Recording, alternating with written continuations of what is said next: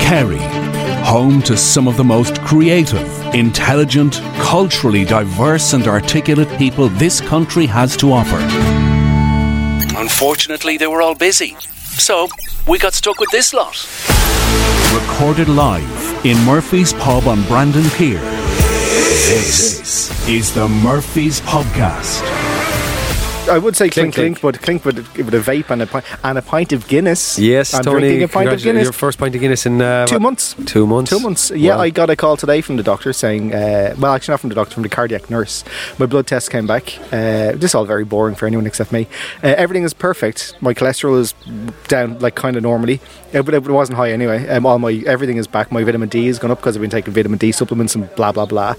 Uh, the only weird thing was is that my iron uh, went back up higher than it had been, even though I'd been off red meat and off Guinness. Wow. So it's something else is doing it. So I said, "Listen, can I please have a pint of Guinness?" I said, "Listen, go, you can have a, have one or maybe two, but just don't go, don't go mad on Guinness now because you think you're off the hook." Yeah, yeah. It's not. It's not. That's what I was talking to her today. She said, "Don't worry about it. It's not dangerously high. It's it's. your- I think it's 400 something. It should be less than 390 or something. And it's gone over 400. Uh, so it's on the higher end of the scale. But it's uh, which said if it was 700 or something like that, you're in trouble. You need Right. to. So she said, "It's good. It's good you kind of found this." By accident, because it will help you. I wonder in how later many life and all how that many kind pints stuff. of Guinness would, a, would would an extra hundred be? I, don't, I think it might be worth it though. Because this is this is honestly this I've been dying for this for such a long Is time. it as good as you remember it? It's better. It's actually better. And the lads here in the pub as well. They got a new cool room in as well. So it's just nice. It's the right, perfect temperature. It's not- Temperature. It's not, too hot, not too cold. It's just Okay. on the sweet spot. Phil, what's your verdict Oh, Phil, on the Phil is Guinness? beside. He's got one as well. It's mighty. Mighty, There you go. That's mighty. Exactly it. That's all. That's all you need to hear, isn't it? Just mighty. So uh, that's all my news. What have you been up to? Anything inter- interesting? Um, well, since our boat trip last week, wh- so what's happened over the last couple of weeks? Yeah, we we had Nudamore on, and then we had uh, the boat trip last week. What what have I done? I was up in Donegal. Uh, I was up in Sligo Wild Roots Festival a couple of weeks ago, um, gigging. It Yeah. was good crack. And I had a weekend off last weekend, and back now flat out gigging from this weekend on again. So Nice, yeah, nice, busy, nice. busy. Got, yeah, festival season now is kicking off. I got so- some great uh, feedback about the last two podcasts. Yeah. Uh, everyone loved Nuala Moore. She's like, again, motivational kind of stuff that she was talking about, just phenomenal. And the Sea Safari, I got some, yeah, everyone seemed to enjoy it. But the thing that keeps coming back was the people enjoyed it most was me hurting myself standing on thistles and stingers. That's everyone keeps saying to me. I have to say, Tony, you did come across as a little bit of a wimp. I, I did. I'm going to have to do something about this. It was, it was. It. I was laughing there, and you were talking about climbing Brandon, and I was just watching you crawling around the fucking island, avoiding nettles and crying. stingers, Ooh, nearly Oh, stop crying. but uh, well, it- you won't be climbing Brandon barefoot, but um, ah, no, look, i- fair, if, fair we play. ever get to do it, I did. s- I made a purchase today because because we were thinking about doing it maybe next weekend or the weekend after or whatever. And I went and I bought a, a, a new backpack that has a, a water bladder thing in it. So I'm all set. I'm like, look, I will look How like many an gallons engineer. does it carry? Four gallons. yeah, I probably need it. Uh, you will notice actually if you're listening to this that uh, we are outside today. We're sitting on the, the benches outside because it's such a nice evening. We said, feck it, let's not be inside the pub, so we're sitting Yeah. outside on Brandon Bay looking at all the boats and the, the water and the dolphins and the otters supposedly. it's mad old weather we're having, isn't it? The, uh, the old El Nino is, is in effect this year. Are you, Nuts. are you familiar with the El Nope, Nino? nope. So it's like a it, it- it's it's a weather phenomenon that happens every seven to eight years. Is that right, Mm. Phil? And it- it- yeah, no, Phil. Phil it, it, isn't it funny that all the people called Phil that we know don't seem to really have any facts about anything? Yeah, just kind of guess stuff. It doesn't But matter. uh, yeah, it's it's a it's a it's a weather phenomenon. I, again, don't ask me the details of it, but it does happen every seven to eight years, and it affects the weather globally. Um, amazing. and it's that's what's given us this kind of milder uh, humid I was on climate. the phone to you earlier on, and again, it was beautiful all morning. And then all of a sudden, it just kind of went a bit grey. There was a s- few spits around, and then it was like a monsoon. It was incredible. You Just saw the damage that happened in Tralee at the weekend. unbelievable. Yeah, it was it the Dunn stores got wrecked, the Omniplex got The wrecked. cinema. There was like there was literally scenes. I saw some video footage. It, it looked like a river flowing down. I think it was Rock Street in Tralee, and there was like I think there was at one point a car was floating in it or something. It was so it was so bad and torrent like it was crazy. That's bananas. Again, it's just aga is this global warming or is this just is it natural? Well, like you're I- saying, it's a phenomenon. Like it's a thing that's happened before. Well, Is El it- Nino is a, is, is a cyc- cyc- cyclical, cyclical, yeah. thing that happens and does affect the weather, but I don't know if, if that's what caused that. But um, I, I, in all the years I've been living here, I've never heard of like a town like Tralee getting flash flood in the space of literally an hour and a half. One area. Yeah, yeah, It's yeah. I crazy. haven't heard of that before. So, and what's funny, like the, the buildings that happened to, like I know the Dunn Stores building i- has only been br- Relatively new. brand new, Yeah. newly renovated. So I'm not something went awry somewhere anyway. But um, I was out and about in the camper. I was up in Inch, and we were watching the the, clou- the thunder clouds roll in and kind of taking Yeah. the sh- taking the show in, not realizing what was happening inside in Tralee. Yeah, But, I, I um, was over in Dingle that I could hear it across the bay. You Right. could just hear it echoing like an old. It didn't come out this far though. It didn't hit it, which is amazing. No, oh, it's ga- it's gas here. isolated one place. Yeah, it's gas here on the peninsula. It's, it, once you hit Blennerville, sometimes it could be lashing rain inside, and the sun Yeah. could be shining here, and it's just you, yeah, you- vice versa happens as well. There can be lashing oh rain no, here, you absolutely. can- you're like, yeah, oh my god. it works both ways. But Yeah. you, that's the thing about here. You never really even even looking at the forecast. Yeah, it'll give you a rough guide, but you could wake up here in the morning and it could be blue skies, Hmm. or the other way around. Yeah, we will have a guest today who is actually sitting just at the bottom of the, the row of tables there.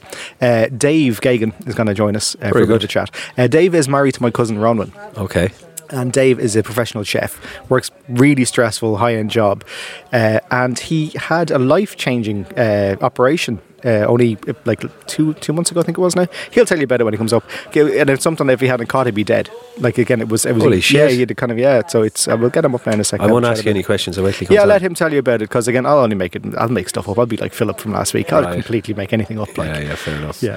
Oh, by the way, I didn't even mention that Fred isn't here. Oh, Fred. Fred isn't here. Fred has gone missing again. Fred isn't. Unfortunately, can't make it over again tonight because he's got fatherly duties and life uh, Exactly. basically to manage. And look, it's that time of year. We kind of we, Yeah. we, we kind of knew coming into the summer that that, that We were you know- going to knock it on the head actually for the summer just because we knew gigs pick up and all that kind of stuff. Yeah. Anyway, let's get a, let's get uh, Dave up to have a little bit of a chat. Yeah, sure. No worries. Dave. Hi, Dave. Actually, I'll give you credit. How's it going, wherever, Dave? Wherever you like. You can either look at me or look at Gary.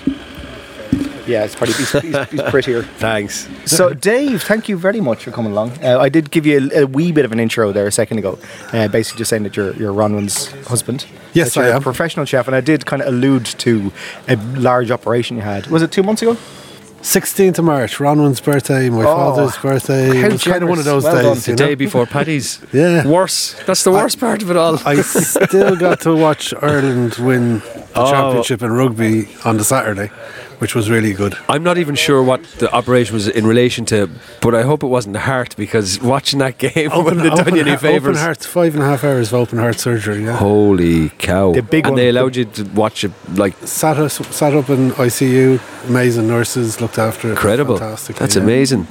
Wow. Uh, um, yeah, it's an amazing science that they've got down down in uh, in our heart departments in Ireland at the moment, and all over the world, I'd imagine. But in Ireland, like it's just it's like walking onto a spaceship when you go into the theatre. amazing. Yeah, it's insane. And and how? So tell how did it? Did, did that journey begin? Uh, 16 years of age, I was going scuba diving and I needed a- to get a test, to get a certificate, I need to get a medical cert. And uh, so I went to a doctor to get my medical cert, and he said, Oh, you have a heart murmur. Okay. Nothing to worry about, son, you'll be grand. yeah, it's, yeah, it wouldn't be a biggie. That Yeah. was at 16, and then uh, 16, 26, 36, 46, 50. Yeah, so like 30 odd years later, um, I'm at my doc getting an annual checkup. And my doc, the doc that I had in, in, in Corbley Clinic in Limerick, absolutely incredible doctor. She was very pedantic, and she kept saying, like, you have to get this test and you have to get that test. So over the years, I would have had one or two more tests than maybe I would have expected because I'd be telling other lads like you know it's at the dock she's sending me for this and she's sending me for that and they first were charmed they, were- they were charmed at the idea that I'd go for a checkup in the first place but then to actually after going for a checkup to go for tests that are what you'd imagine okay sure I have to get this done I have to get that done so she put me forward for in March 2020 no in February 2020 for an echocardiogram to check my heart because the heart murmur had changed uh, from Okay. the previous 2 and uh, COVID happened, so nothing happened. Wow. And then out of the blue, I'm moved from Clonlara in East Clare, living in West Kerry, and I get a phone call from the Bon Secours in Tralee saying, uh, "We're now responsible for taking care of your echocardiogram." And I was trying to remember what was that about, Okay. and. Uh, it just so happened it was eight o'clock on a Saturday morning. I'd be back in time for service in the kitchen, so I said, "Okay, I'll do it." So I went in and got the echocardiogram. They decided that at the point in time where that was done, the guy who saw who checked the results, he said, "Look, you're going to get a call Um, there's something not quite So right. he knew straight away. Like, Well, he kn- he knew, spot it. but he was a he's a The the, t- guy who technician. does the Yeah, yeah, echocardiogram. yeah, yeah. He's not a heart specialist. Yeah. So he said you're going to have to see the heart the heart specialist. So I went to see the heart specialist. Uh, he said, "Okay, we can set you up for an, a- an angiogram, but you know the probabilities are you're going to need surgery. Your your valve is fecked."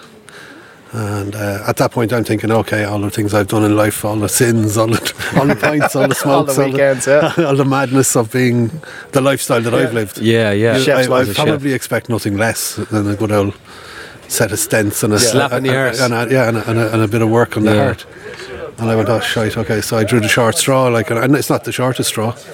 I think I said it in in the, the letter I posted in the, the, the, in Facebook, and then I was taken up with Jasmine in, in the Limerick Leader, where you know I was having a heart problem and it was serious.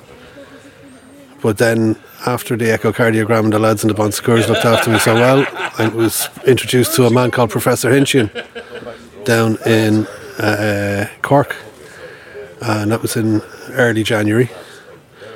And he said, uh, Your valve is minute and your heart is twice the size it should be. You kind of go, Oh, okay, what does that mean? Uh, it means that you've got probably about two years left. Holy shit. Yeah, yeah, it's a bit of a. Wake up call, yeah. It's like a punch out of the. Like, he looked like a nice guy, and then he's telling me I got two years left. I'm going, he's not a nice guy anymore. Uh, Yeah, yeah. And then, like, he, Tell "Oh, we were friends. Tell me the good news. well, the good news is I actually broke up with him. Could have recently, told so you you've it's got good. 10 years. Then- then he'd be a prick.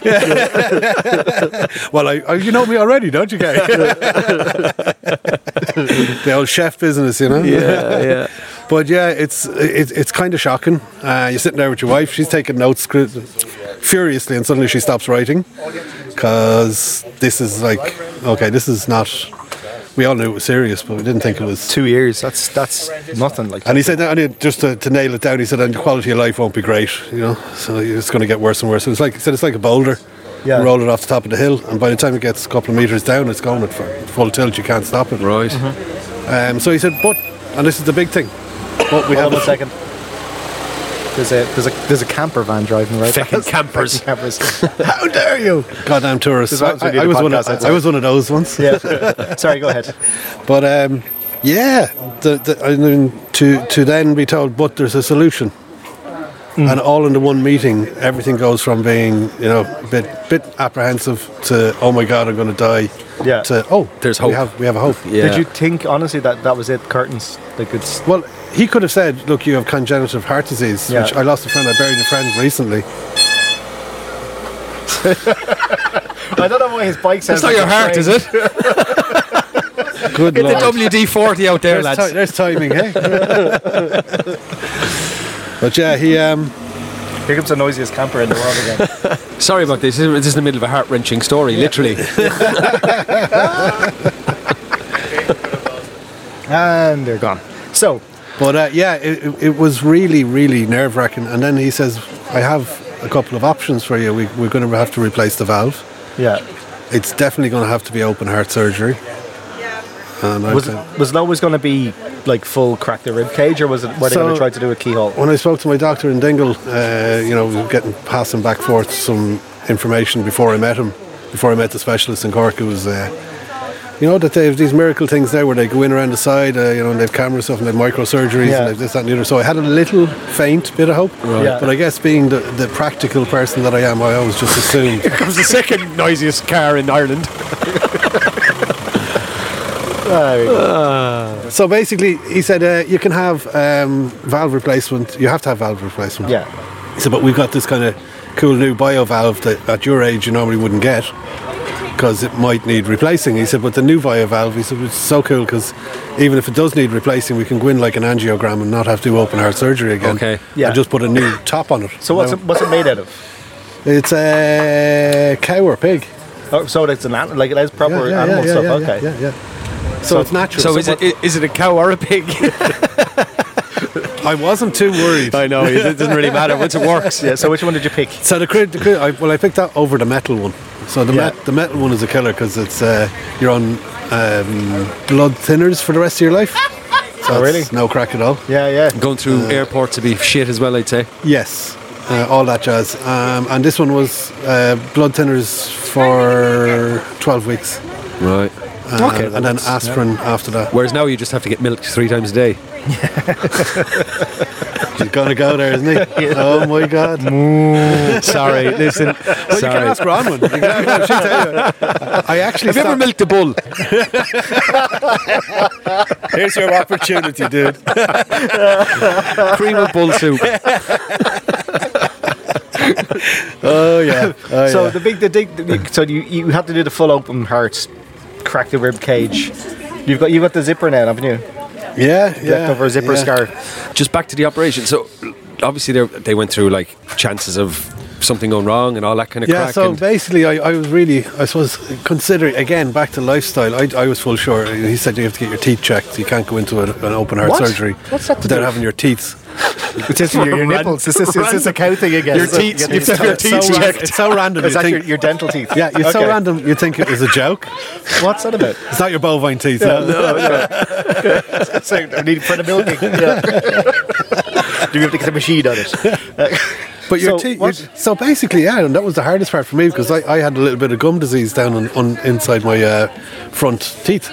Yeah. Susan Crean, the dentist inside in Dingle or in Tralee, amazing woman. She went above and beyond for me. Yeah. Um, I needed like five, six treatments, and she said we spread them over a number of weeks. And I said I don't have a number of weeks. I said he's going to call me for surgery imminently. So you have to have, have to finish before you could actually even. If I don't, if, and, and if she sent me off and said, "Ah, you you'll be grand," and I got endocardio, blah, blah, blah, whatever it is, Yeah.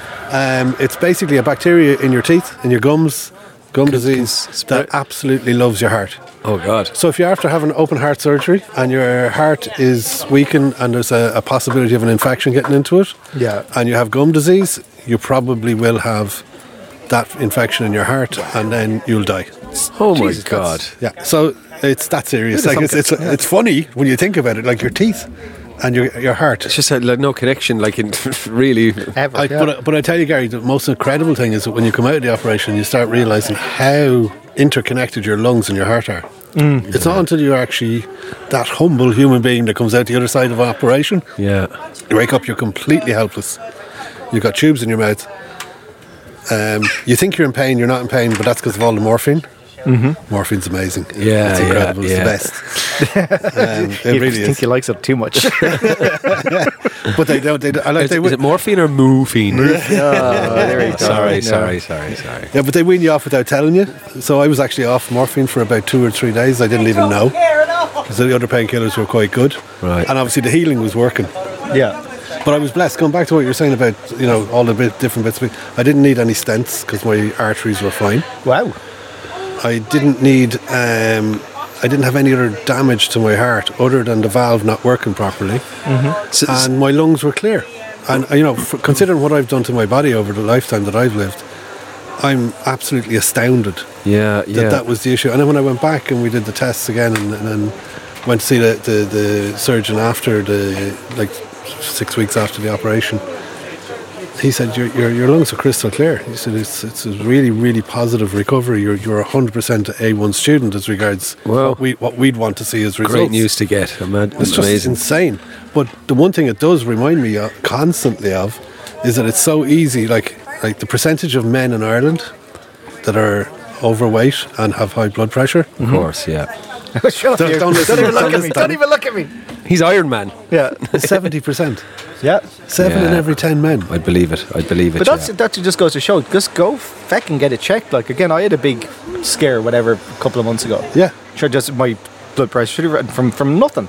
And uh, yeah, and again, it would just be, it's, it's being managed now. But then we've figured out this this, this iron thing, which might be connected to it, which is the weirdest thing. Just if you have a problem, go to the doctor. Yeah. I, was, I am one of those guys that doesn't. But you Well, know, I- that shit I- will I- fix I- itself. Like I definitely think once you kind of hit, hit definitely hit 40 anyway, Yeah. you should probably be going for an annual checkup. Uh, Yeah. Look, I know it's a pain in the arse, but well, it can literally be a pain in the arse I, as well. yeah, I but, haven't gone that road yet, but yeah, but it's um, A lot of guys. yeah, it's, it's so yeah. important. A lot, a lot of guys that, people that I know, men that I know especially, who've dropped dead, who are either healthy or may- maybe the same as myself.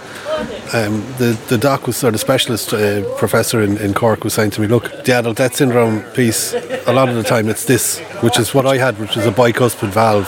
So when I was born, in the womb before I was born, the three leaves of the valve that normally open and close together. Yeah. Two of them had fused together, so my heart was working on half power basically Okay. all my life.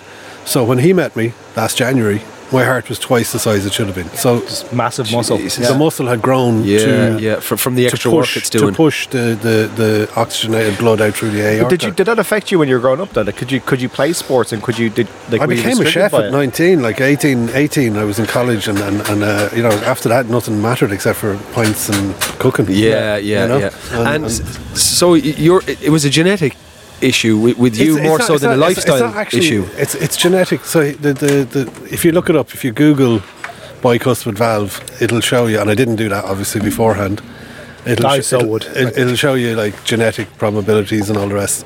So there is a level of that, but it's and here's the scary one: it's uh, one in forty people on the planet have a, a bicuspid valve of some form. Right. It may not be the aorta, it might be the mitral valve, it might be the other two valves. It, it, it could be any of them. I know my, my, my own father was actually in hospital only about uh, about a month a month or six weeks ago uh, with something similar. He's, he's got he's got a heart murmur, but he's known Yeah. about it for a long time and it's manageable, and he's able to take medication to. to but he, he, he got a little bit of a, a fright there uh, a, a while back, and uh, but like that now that he was into the bonds and they'd done all the tests Yeah. and checks. But yeah, it's, it's it's a lot more common I'd say than people realise. And- well, the- well, the problem is if, if if you're overweight and you've got high blood pressure, the possibility of heart disease is massive. Yeah, big and, time.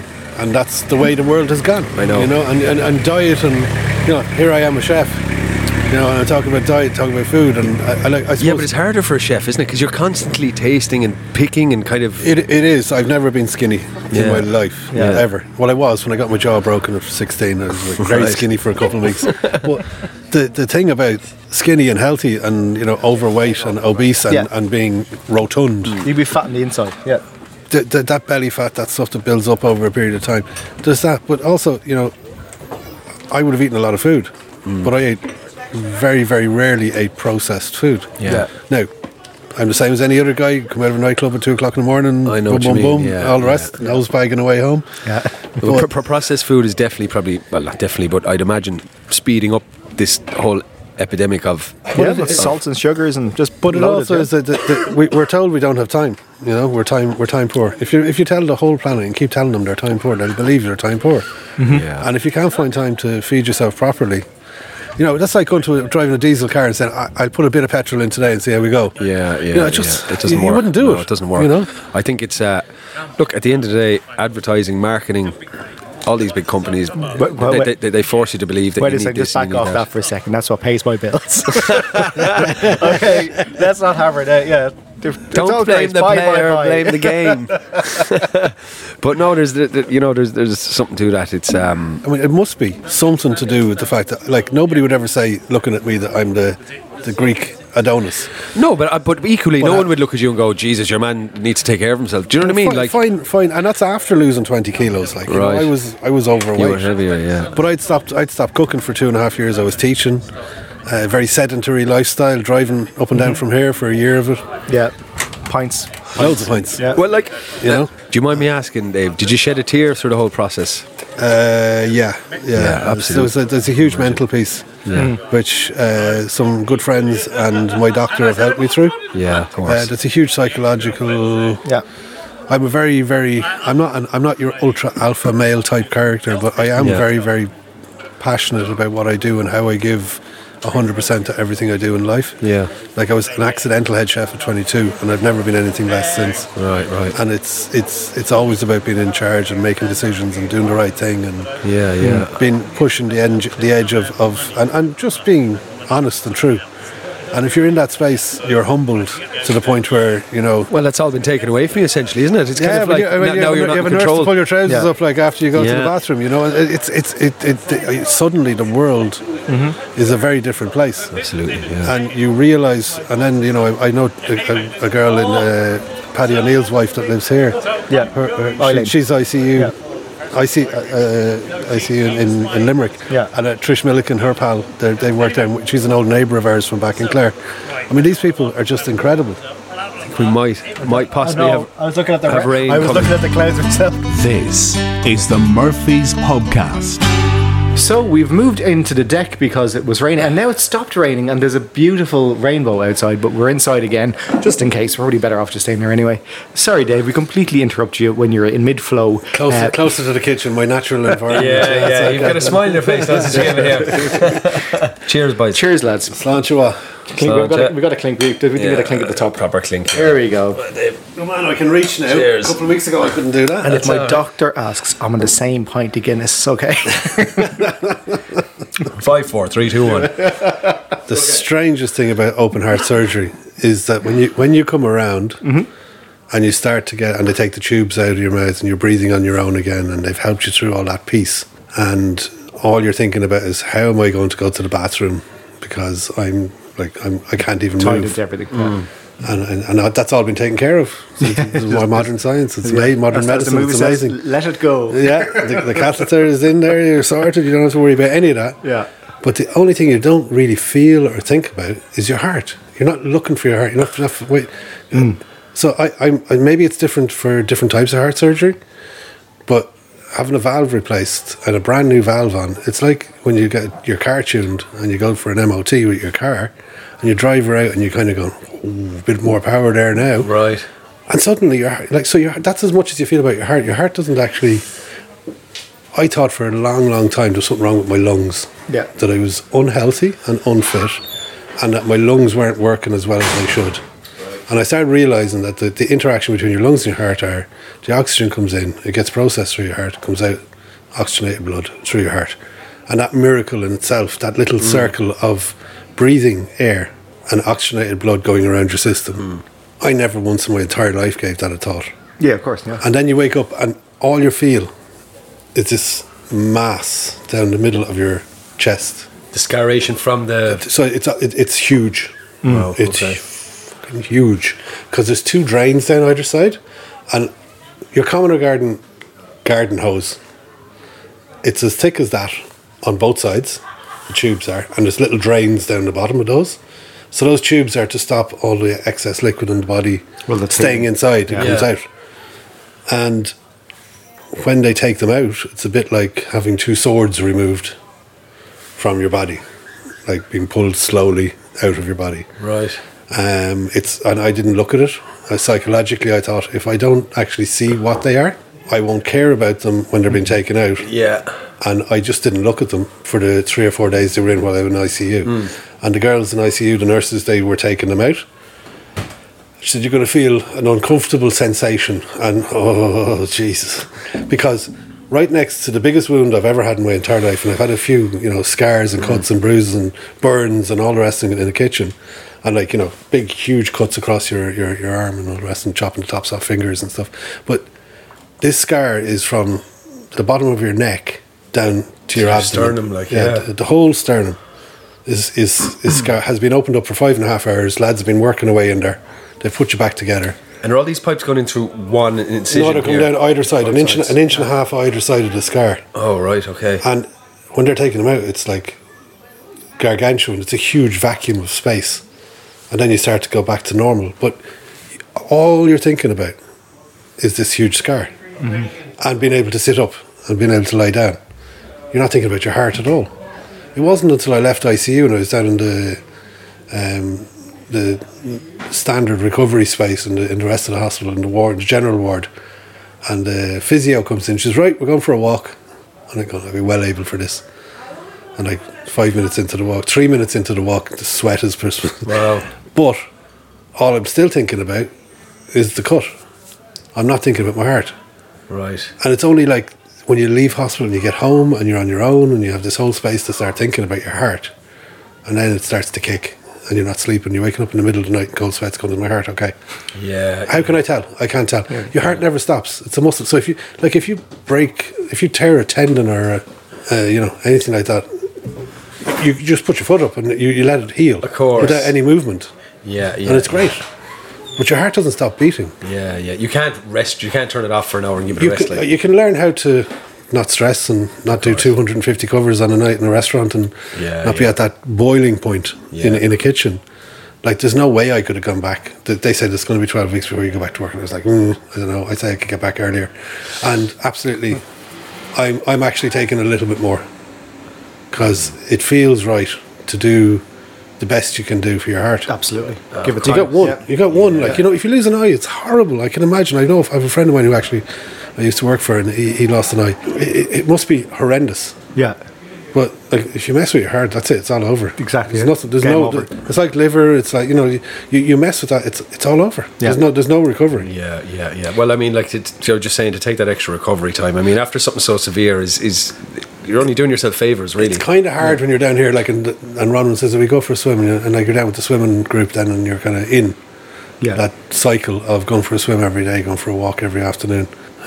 You know, it's uh, it's a slice of heaven. yeah, yeah. And I'm very lucky to be here. Yeah. And, and to be here the right doing it. place. And to get Like, out. i- And, if I was in, uh, like back in Dublin, like living in the in the big smoke, and you know, or if I was in the city in Limerick, where I was, where I spent most of my adult life, yeah. it, it would be a very, very, very different time, you know. Of course, yeah. You couldn't be in a better place for to, to, to relax and to, to regroup and recharge and all those Yeah, things. yeah, yeah. Have you so- gotten into anything else like meditation or like that since? Or have you have you changed? No, but uh, yoga's on the horizon. Yoga, yoga's been on the horizon for about five years. Ronwin did it in, in Limerick briefly, and she wants to get back to it. And I know that I know that it would be good for me because the, the head the head thing was the biggest shocker to find out that you're.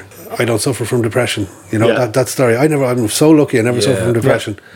That can happen to anybody, and I don't give a damn who tells me that it would never happen to them depression has many fast. I filled in a form for my doctor, Hmm. and he told me I was on the cusp of depression, suffering from a bit of anxiety.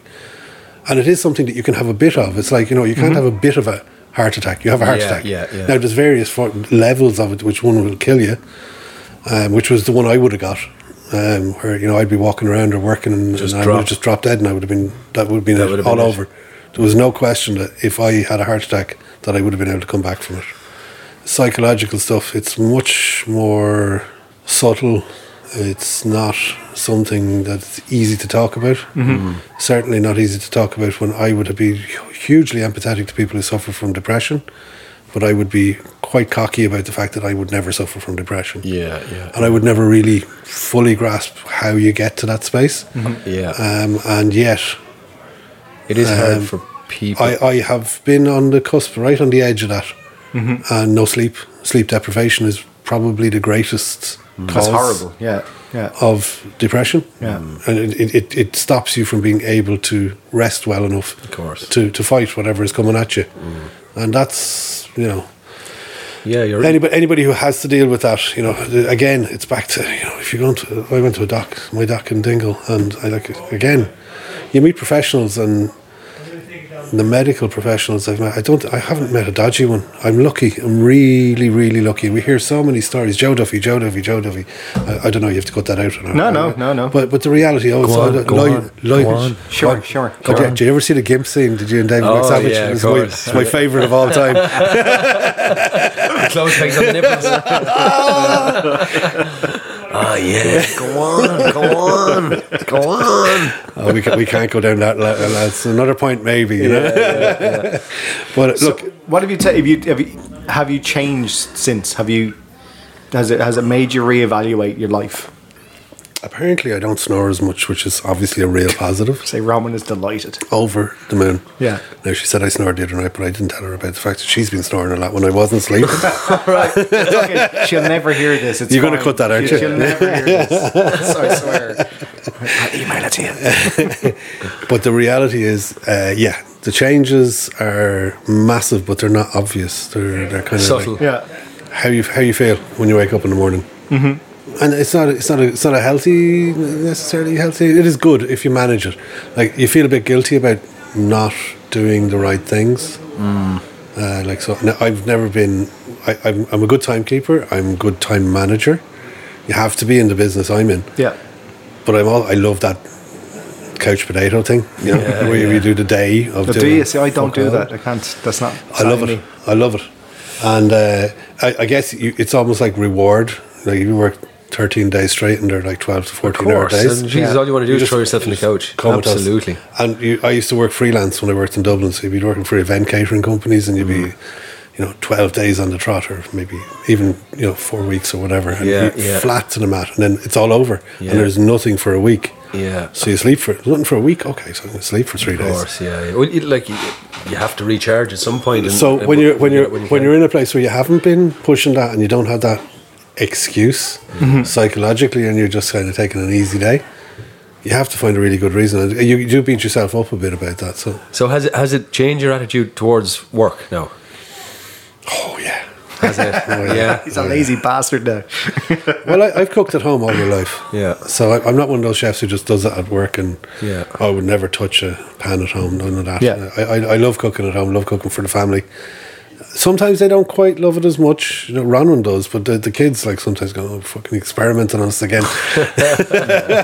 Asparagus foam. With it. And then they, they'll realise when they get older how lucky they were Yeah, to- exactly. to have that. well, the reality is, all I want to do is give them what my parents gave me, which was that love of fresh cooked food. Yeah. Like when I was growing up, those bachelor's peas was about the most processed you got. My grandmother's still alive. She's 86, and she often goes on. I don't know what all this nonsense about organic and, and eating fresh. Or Jesus, all she ever had her whole life was potatoes, veg, and meat. Literally every day of her life. Mm-hmm. Yeah. And I don't think there was ever a packet of anything inside in her house. Yeah, and that's and the, she's as fit as a fiddle. Yeah.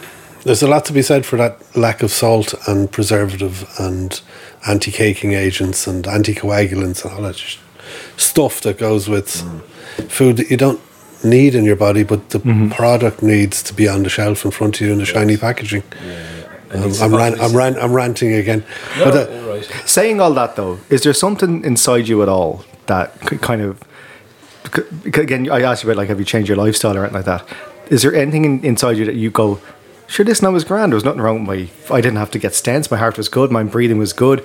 It was only because of genetic thing that made. But like, is If I didn't have a family, if Yeah. I didn't have a family, and I was hanging out with some of the lads that I met at my at my pal buddy Billy Hayes' funeral last Yeah, week. yeah. Billy was one of the most talented artists I've ever come across in my life. Yeah. my wife aside, obviously, yeah, of course. but he was he was one, he was unique. Yeah. Um, I, I've known him since 1988, and uh, he's only a couple of years older than me. And when he passed, it was it was shocking because uh, he had a, a mitral valve issue, and he was going to get microsurgery because he'd had a heart attack, a few stents put in, and then he had another heart attack, and they said they couldn't do the open heart surgery because of the weakness of his heart. It ended up that they did the they did some form of surgery. It didn't take. Um, he had he died of congenital heart disease uh, rather than anything else. It was very very sad. But a couple of the lads that I met there, one of them had quadruple bypass. He's the same age as me, and he was a pack of Marlboro lights in front of him, and I'm like, oh fucking, I'd love one. Did, so did you smoke up to this point? I smoked before, not not, not up to this point. I used to. Well, I, I was a, your classic chef. Like I, I wouldn't smoke from. I'd wake up in the morning. I wouldn't smoke as I was in the kitchen. I wouldn't take a coffee break and a cigarette very often. Occasionally, I would. Maybe back when I was working with a couple of French guys back in Delafontaine in the French days, uh, where you're, you're, you're, you they had cigarette ashtrays on the windowsill in, the kitchen. Yeah, yeah, Right? yeah. And, and Before uh, HACCP was a thing. E- EHO was something that was from out of space. Like we Yeah. didn't we didn't know about them. The reality is that the smoking that I did, I I was probably gold medal Olympic standard smoker at night time when I would go out for the beers. Yeah, Okay. And then I wouldn't smoke, and then I'd give up cigarettes for weeks, and then I'd smoke again. Yeah. And give them up. uh, I, I, I Oh, A was never- binge, a binge smoker. I used to say I was never addicted. Of course I was, but I was never happy being a smoker. So I'm actually really happy now, yeah. and I'm that worst type now, converted Right. non-smoker, don't vape, never vaped. Recorded live in Murphy's Pub on Brandon Pier. This is the Murphy's Pubcast. Just curious about uh, your, your your chefing career. There, how, how did it begin and, and, and all that jazz? Yeah, um, there's no chefs in the family. Both my parents are really good cooks. We had the best of food and growing up, and I suppose my, my dad saw me going off as the oldest son, going to university and doing this, that, and the other. And I had other plans. At ten years of age, I was cooking.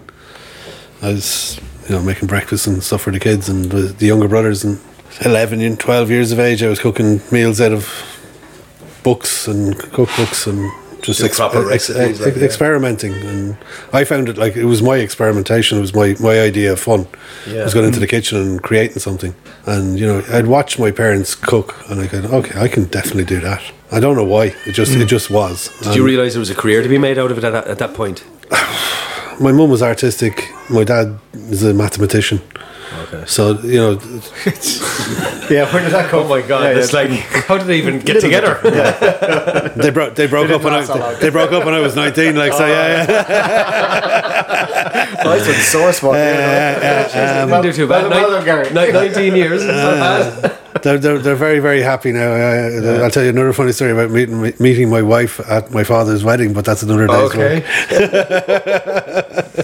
That's another day's it's a whole work other entirely. podcast. Yeah. But yeah, I, ju- I just started cooking, and I was surrounded by beautiful food. Growing up in North County Dublin, like I mean, I'm a dub, but I'm not your dub dub. I'm a country. Dub. Yeah, yeah, I'm a yeah. country. Like my best mates are from Drogheda, from Right. Hmm. uh, you know, from Meads, from all around that part of the world, and the Knoll and Yeah, yeah. Ballyball. I used to go picking fruit during the summer, picking apples in the autumn. Oh, The difference is because I'm a dub dub. But Oh, Dave you're is from definitely dub dub. County Dublin. Like they, where you grew up was totally. I'm from the. I'm from we the, were the, the block- city. We, we were, You were like we- very. oh, yeah. My- very my- my out there, dad- like my it dad was was a- countryside. my dad was a pen pusher, and everybody else in the village worked on Right. Mm. farms in the Yeah. land. Uh, if they didn't work on the land, they were butchers, or there was my, my one of my best mates, Paul Lynham, his family, his father was a vet. You know, it's- that was the way. Well, Mm. Yeah, you- yeah. you- Country life. yeah. Yeah. Paddy, uh, Paddy O'Brien would arrive up with his broken rifle over his shoulder, and there'd be two rabbits, and he'd pull them out of his ba- out of his pocket, and he'd give them to Mrs. Gagan, my mother, and say, "There Yeah. you go, Mrs. Gagan." And that's for taking two stitches out of his son's uh, finger a couple of weeks earlier because he Right. didn't want to go back to the hospital. Yeah, yeah. Um, and you know, working, picking potatoes, snagging turnips, Hmm. planting cabbages. Never, ever, ever being involved in that kind of world myself as a family. Uh, we were the straight family, like, and of, of course, like, we, we lived right next door to the school, so we were kind of new. And then there was a couple of other families that moved in. That was it. I went back there recently, and it's still the same. Over hasn't not built up, no. No, Wow, that's no, great. no. It's nice to I hear. love No, hearing the, lad, the local lads would say that there's a couple of there's a Yeah. couple of new families moved in. They're not that. There's not new. Like, they're not ones the in same. States. They're not, they're not, They're not the same. they're not as Irish as the rest of us. you know, and, I- Outsiders. and I- yes, they'd be trying to be as. So nice there's as lads possible. down here looking at you, thinking the same thing. That's fine. Standard man. Listen, Yeah, we're, yeah. always, we're always going to be blowings. I'm happy with that. Yeah. Yeah, I can, I can live that way. I can Yeah. definitely live that way. But yeah, my first ever food memory, and I, I when I start talking about, it, I start tasting it, and my I might mumble a bit because like my, my taste buds Yeah. will start going. Celebrate. But I, I, I, I had I had had I had ha- I had had burgers right in my life as a kid. And we came down here on holidays. My grandparents used to rent out a mobile home over in, in Castle Gregory on the Maharees, and you know, you'd sit inside the window looking out the rain for two and a half of the three weeks you were here. yeah. Um, once every couple of days there'd be a treat, and you'd go for a bite to eat somewhere else other than eating in the in the in the mobile home. And it was massive because, like, as a kid growing up in the eighties, going out for dinner was Oh, a Jesus. massive thing. One It's like going to Disney Yeah, World. massive, Yeah, yeah. massive Yeah. thing. Takeaways. There was no, there was no takeaways where I grew up, Mm. and, we, go- and then we went out to Spillane's in Oh, Castle Oh, of Gregory. course, yeah. And we go in the door and I can smell the food and I go, mm, it's a nice place, yeah. And then I ordered this burger and I, can, I swear to God, the relish that was on that burger, I, I don't know. They used to put sugar in their coleslaw in Splans. That was the secret. Oh man, I, I, oh yeah, I- in fact, a little yeah. spoon of sugar into Yeah, the coleslaw, wow. and this little sweetness Yeah. off the coleslaw was fucking delicious. It, it's insane what they did. I, I think maybe the couple of owners that obviously That um, the, would've the been- husband passed away there. Mike, Mike, Mike, Mike, yeah. uh, apparently he was a lovely, lovely, lovely, Lovely man. yeah, Mi- Yeah. Mike was a gent. Yeah. yeah. Oh, Really Mike was a hard work. He gent. lived. He lived his life working. You would have hard. met him. I think you, you definitely would have met him. suffice to say, I, I was talking to his son Ben, who's opened up the the, the coffee. coffee. dock, Yeah. and um, my first time ever having a conversation with the man, and he was telling me about like you know the, the, the pain of watching the challenges recently of the industry that we work in, and the, the the inability to get consistently good staff, trained staff, especially in the kitchens. in seasonal areas as well. But but it's coming back. They've they've they've, they've struck a, a vein of gold this year, I think, and they've, they've got some people, They're doing good people in great, there. yeah. They- really good yeah. people who are trying their best to give Yeah. the the customers who've become loyal customers Yeah. for years and years. But I I went back there probably before a year and a half or two before we discovered how we were going to end up living here. And I had to have the burger. I just had to have it. And and the, the relish is I, maybe it's not quite the same, but the food memory Yeah. is what Yeah, food yeah. is about and creating a food memory and you know it, when you're when you're working in a in a kitchen you you can never lose sight of the fact that Mm-hmm. it's about creating a memory for someone else that it's all about it's not about I, I'm going to probably get lambasted for this one, but the the, the, the, the, the famous chefs, with the exception of Marco Pierre White, um, are they're, they're full of shit. Like I mean, they're, they're- no one individual ever gets a fucking Michelin star.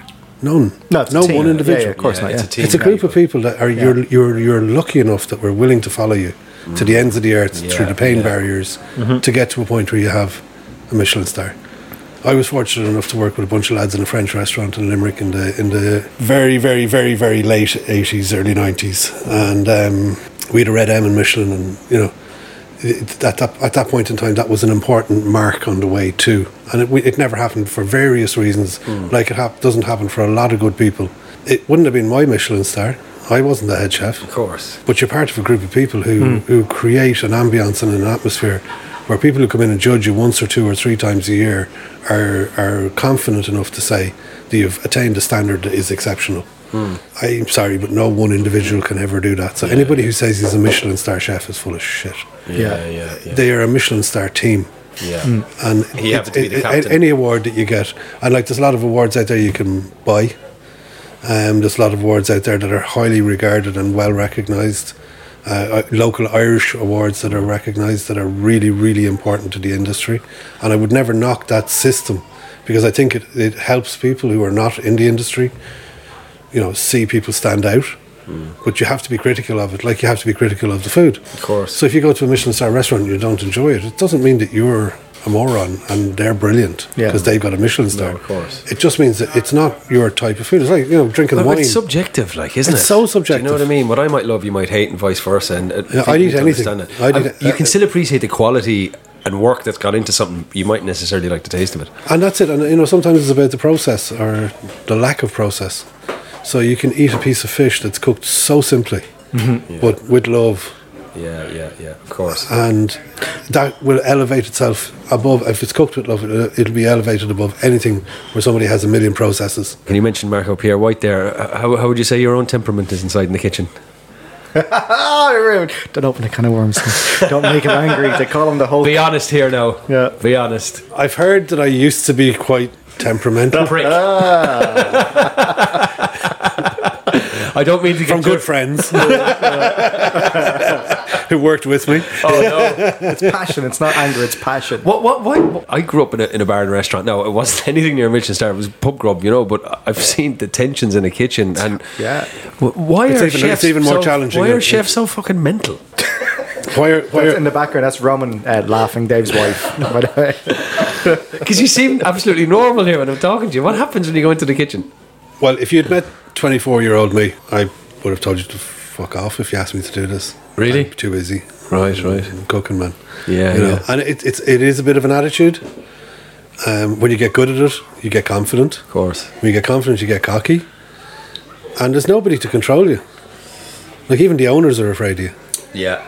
Uh, to an extent, and, and not always. You know, now today it's an uh, it's an employees world where they can be more demanding of financials and financials. You know, financials are great, but you know, I've been talking to people recently, and I. I I, I would say that this is what I'm worth, and you know I will work for this, which is less than what I'm worth, if I'm happy.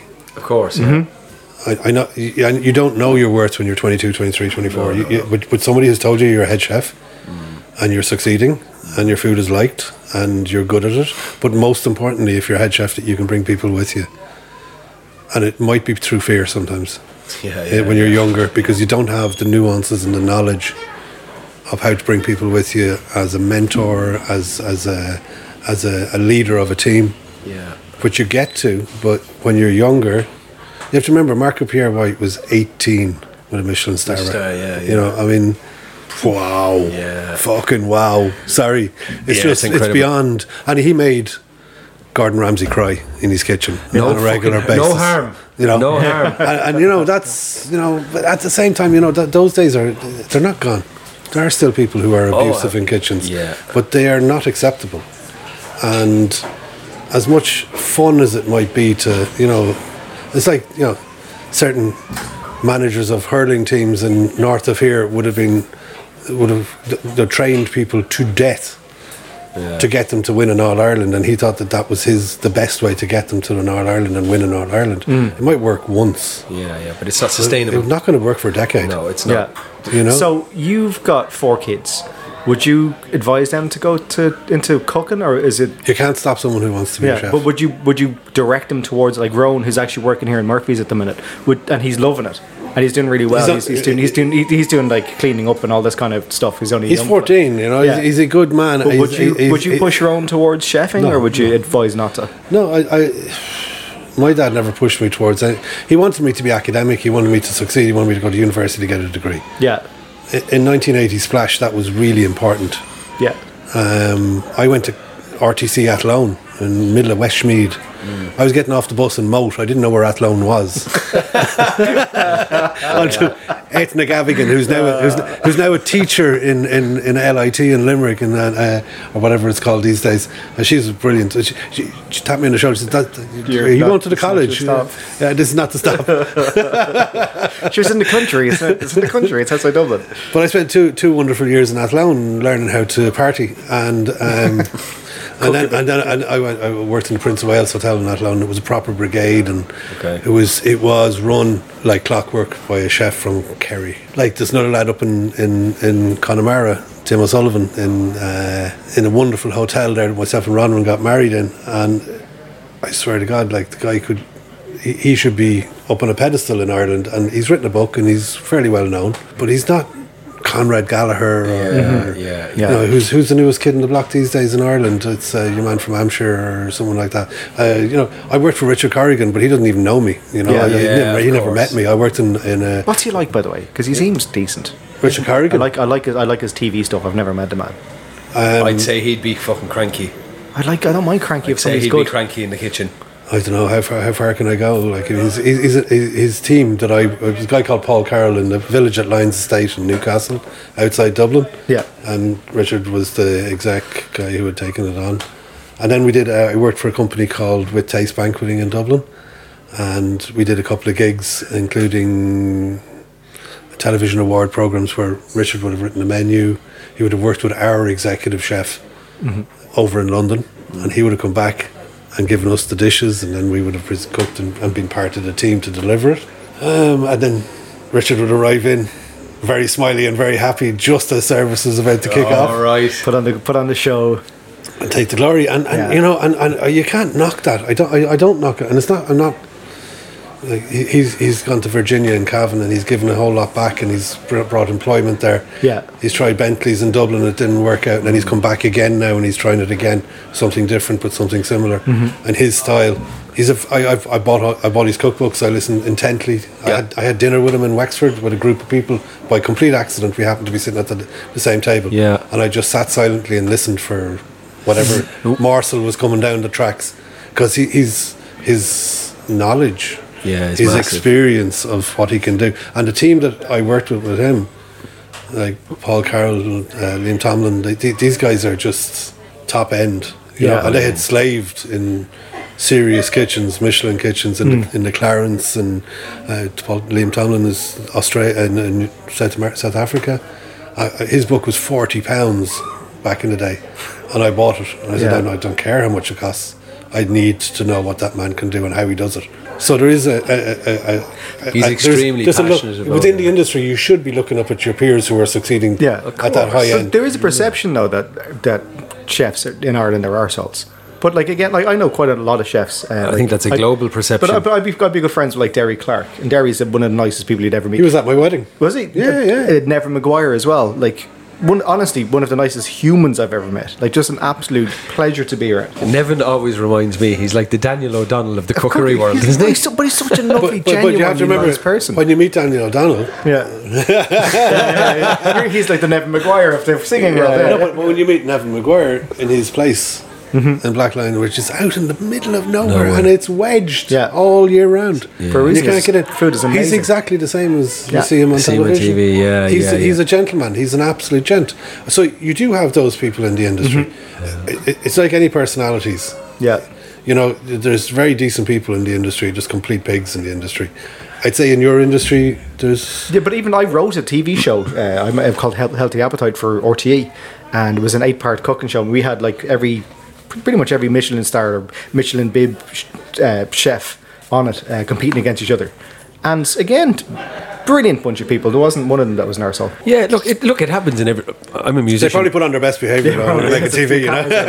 but it, it, it happens in every walk of life. I'm, I'm a musician, uh, and I've been lucky enough to meet some good musicians a- along my way, and like the people that you expect to be assholes sometimes are the coolest people, Yeah. and vice versa. Like, I tell you something now, story about that one. The link I, I worked with uh, Mick Dolan and his wife Valerie and Dolan's in Limerick. yeah, yeah, no, Don's well, yeah. Oh my god, what an experience! I would have stayed there just for the crack. Yeah. Now, and I don't mean just partying or anything. I'm not talking about that. The gigs, the venues, the whole things with Christy Moore, Christy Dignam, looking after all these amazing artists, doing the rider thing, you know, looking after the Yeah, rider. yeah. And, and like, one of the Ramones was playing one night on a world tour. Now we're getting into the good stuff. Come on.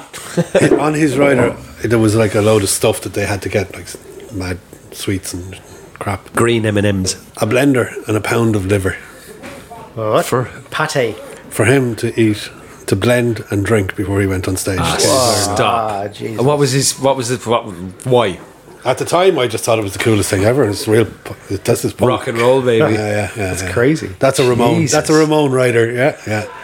and fucking 16 packs of toilet roll. Yeah, And, and, and, and, and the other side of it, them in then, the fridge. but you thought that's like that's kind of like out there, and you, you, you could never kind of talk to someone like that. You they must be off their heads or whatever. Yeah, yeah. But then you, you're like, you, you, you gotta, Mick calls me into the, and it comes into the kitchen. He says, Dave, listen, uh, you know, who we got playing tonight? I said, yeah, Richie Havens. I can't wait to see it. The guy who, o- who opened Woodstock wow. was playing. He said, you know, his plane was delayed, so he hasn't had time to eat before he goes on stage, but he's going to play on time anyway. Would you mind hanging around and feeding him? I said, no problem, as long as I can bring the plate to the table Cool. Yeah. and it was an opportunity to meet a man who had played the opening of Woodstock, and you just get to sit down and have a chat for thirty seconds, Yeah, yeah, absolutely. not yeah, interfere with brilliant. him, just hope everything's okay, and tell him what it is, and instead of having some person just go, "There Just you go," Plonk it in front of him, like, yeah, yeah, Um, mind blowing. yeah, yeah, yeah, And brilliant. then the parties in that place were I'm sure, yeah. Yeah, I've had a few nights in Let's leave them Dol- alone. had a few nights in Dolan's. It's a good old spot.